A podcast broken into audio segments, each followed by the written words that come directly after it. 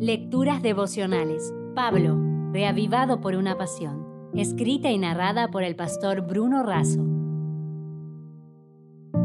Hoy es 6 de enero y el título del devocional, Sublime Gracia. El pasaje bíblico está en Hechos 13:32. Nosotros también os anunciamos el Evangelio de aquella promesa hecha a nuestros padres. En Antioquía de Pisidia, Pablo fue a la sinagoga en sábado a adorar a Dios como creador y a predicar. En este primer sermón, él destaca tres grandes temas. En primer lugar, la omnipresencia de Dios. Él está en todo lugar. El Dios de su mensaje está en todas partes y tiene acceso a todos los sitios. En segundo lugar, la soberanía de Dios. Él está sobre todo y sobre todos. En su sermón se destacan los verbos escoger, enaltecer, sacar, soportar, dar, levantar, temer y conocer.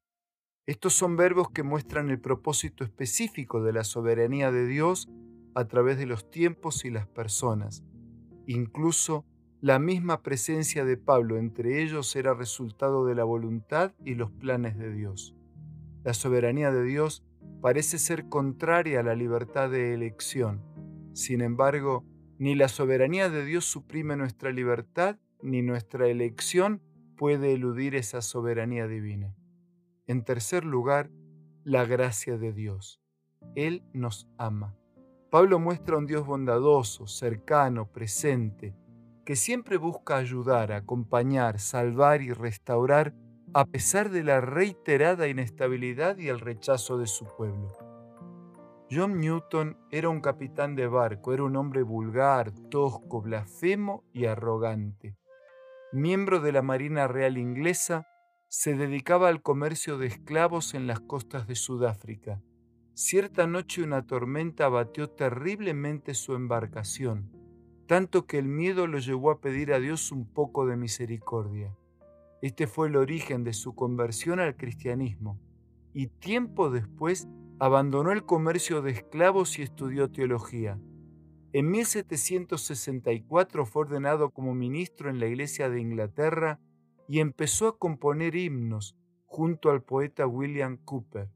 Como testimonio de su conversión, escribió el conocido himno Sublime Gracia. Sublime gracia del Señor a un pecador salvó. Fue ciego, mas hoy veo, perdido y Él me amó. En los peligros o aflicción que yo he tenido aquí, su gracia siempre me libró y me guiará feliz. Su gracia me enseñó a temer, mis dudas ahuyentó.